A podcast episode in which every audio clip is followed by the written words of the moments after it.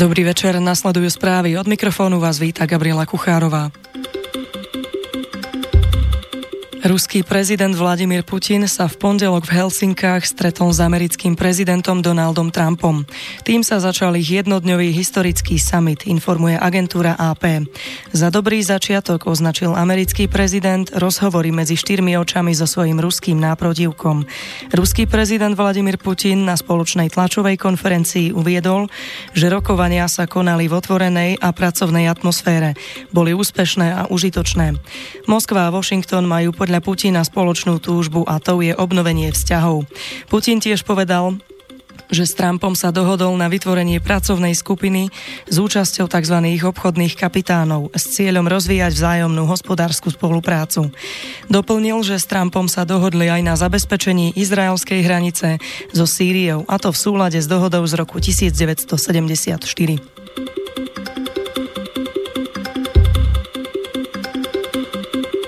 Donald Trump obvinil v pondelok zo zlých vzťahov medzi Washingtonom a Moskvou americkú nerozumnosť. Trump to napísal na sociálnej sieti Twitter iba niekoľko hodín pred svojim stretnutím s ruským prezidentom v Helsinkách. Trumpovi kritici, ale aj jeho vlastní poradcovia ho vyzývali, aby svoj prvý summit s Putinom využil na vyvinutie tlaku na Kremeľ ohľadom priznania vo veci zasahovania do volieb a iných zlovoľných aktivít, informujú hlavné správy. Šéf Bieleho domu však od odmieta, že došlo k zásahu do volieb.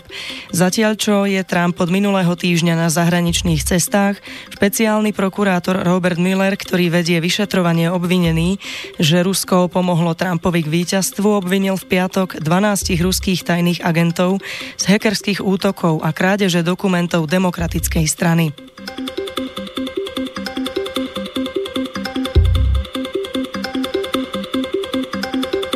Donald Trump chce kritikov Nemecka za dovoz plynu z Ruska podporiť vlastné ekonomické záujmy.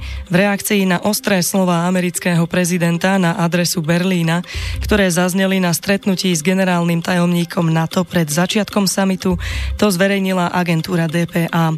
Prejav Donalda Trumpa zapadá do obrazu prezidenta, ktorý vo vzťahu k Európe opäť používa mocenskú politiku, aby presadil svoje americké záujmy, píše agentúra DPA.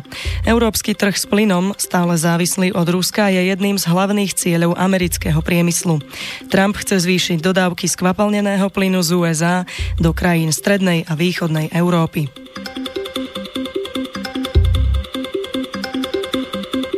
Partnerstvo medzi Európskou úniou a Čínskou ľudovou demokratickou republikou dosiahlo novú úroveň dôležitosti, uviedla v pondelok agentúra TASR v súvislosti s 20. samitom EU Čína, ktorý sa dnes uskutočnil v Pekingu. Úniu na samite zastupovali predseda Európskej komisie Jean-Claude Juncker a predseda Európskej rady Donald Tusk. Hostiteľom samitu bol čínsky premiér, pričom Juncker a Tusk sa stretli aj s čínskym prezidentom. Juncker zdôraznil, že Euró Európa je najväčším obchodným partnerom Číny a Čína je druhým najväčším obchodným partnerom únie.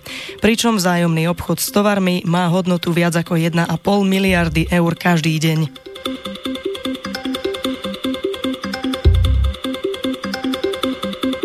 Šéf nemeckej centrálnej banky Jens Weidmann varoval vládu v Berlíne pred rastúcim rizikom ochladzovania ekonomiky. Uviedol to denník Pravda. Weidmanna pozvali ako hostia na schôdzu kabinetu 6. júla. Vo svojom vystúpení povedal členom vlády, aby sa pripravili na ťažšie časy. Správa prichádza po tom, čo centrálna banka Bundesbank minulý mesiac znížila svoju prognózu hospodárskeho rastu Nemecka v tomto roku. Odôvodnila to obchodnými a politickými veľkými obavami. Bundesbank v júni predpovedala najväčšej európskej ekonomike tento rok rast o 2%, čo je citeľné zhoršenie oproti 2,5-percentnému rastu, ktorý očakávala v Lani v decembri. Weidmann tiež povedal, že vláda bude musieť zasiahnuť, keď dôjde k poklesu hospodárstva, pretože Európskej centrálnej banke potrvá dlho, kým znormalizuje svoju menovú politiku po rozsiahlom programe stimulov, aby mohla konať.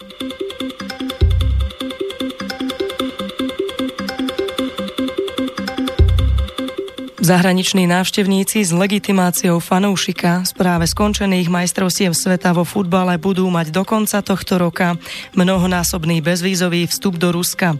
Oznámil to ruský prezident Vladimír Putin, ktorého citovala agentúra TASS. Platnosť daných kariet, ktoré držiteľov vstupeniek oprávňovali na vstup do Ruska počas šampionátu, mala pôvodne vypršať 25. júla. Turnaj prilákal fanúšikov z celého sveta. Našim hostom musím len poďakovať. Dodal šéf Kremľa s tým, že ruská strana bola varovaná pred možným chuligánstvom fanúšikov. Snažili sa nás vystrašiť, ale každý sa správal najukážkovejším spôsobom a ukázal skutočné kvality športových priaznivcov, povedal Putin. Ruská federácia hostila majstrovstva sveta vo futbale po prvý raz v histórii. Šampionát trval od 14. júna do 15. júla a odohrával sa na štadiónoch v 11 mestách.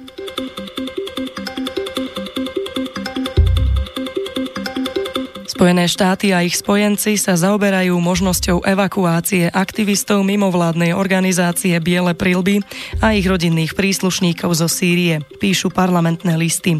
Západné štáty podľa televízie CNN dávajú prednosť variantu, aby sa prípadná evakuácia odohrala bez súčinnosti s Ruskom. Nemenovaný zdroj v americkej administratíve vysvetlil, že požiadať Rusko o pomoc by nikam neviedlo, keďže Moskva v uplynulom období prichádzala s vyhláseniami, že biele prílby sú teroristi a idú po civilistoch.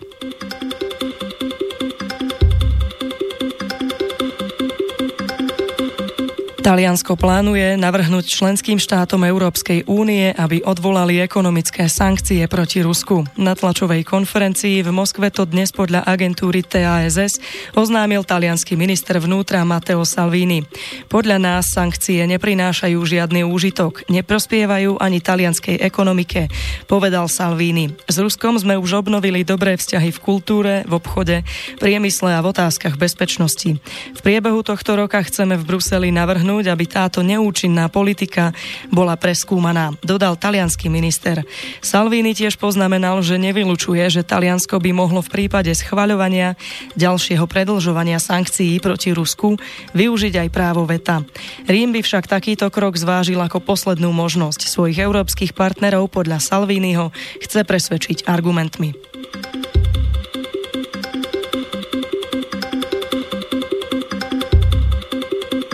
Časopis Argument priniesol správu o tom, že Taliansko sa zdráha ratifikovať dohodu CETA, teda dohodu o voľnom obchode s Kanadou.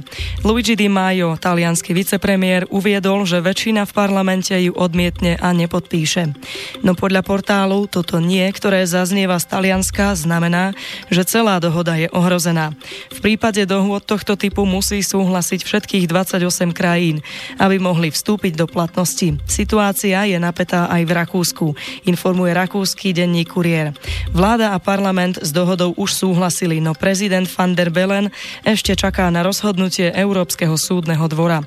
Chce sa totiž uistiť, že dohoda neporušuje európske predpisy. Jadrom dohody CETA medzi EÚ a Kanadou je odbúranie 98% vzájomných cieľ.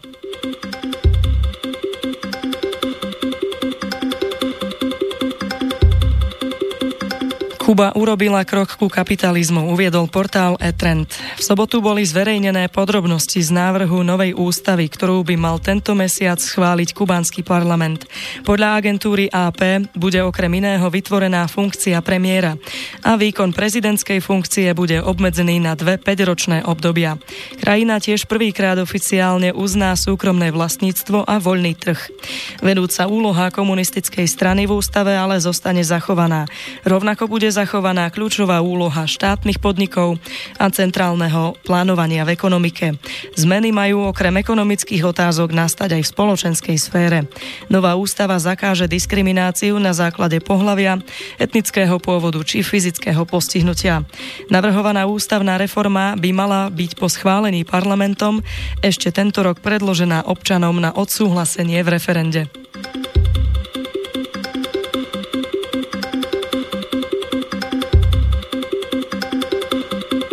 Česká investigatívna novinárka Pavla Holcová varovala poslancov Európskeho parlamentu, že v Česku a na Slovensku dochádza k únosu štátu na úrovni, ktorú sme si nikdy nepredstavovali. Bývalý reportér RTVS Matúš Dávid zase vyjadril obavy o nezávislosť tohto verejnoprávneho média pod novým vedením. Informovali o tom dnes hlavné správy. Holcová podotkla, že sa zmazávajú hranice medzi politickými stranami a organizovaným zločinom. Pripomenul Spomenula tiež hanlivé a zastrašujúce výroky českých a slovenských politikov na adresu novinárov, ako aj konflikt záujmov Andreja Babiša, ktorý je zároveň českým premiérom a vlastníkom médií. Diskusia sa konala v stredu 11. júla vo výbore Európskeho parlamentu pre občianske slobody. V rámci výboru vznikla monitorovacia skupina pre právny štát po vraždách malckej novinárky Dafne Galíciovej a slovenského reportéra Jána Kuciaka a jeho snúbenice Martiny Kušnírovej. Z dnešných správ je to všetko. Čerpali sme z portálov. Hlavné správy, parlamentní listy, pravda, parlamentné listy, trend, časopis Argument, teraz SK. Do počutia.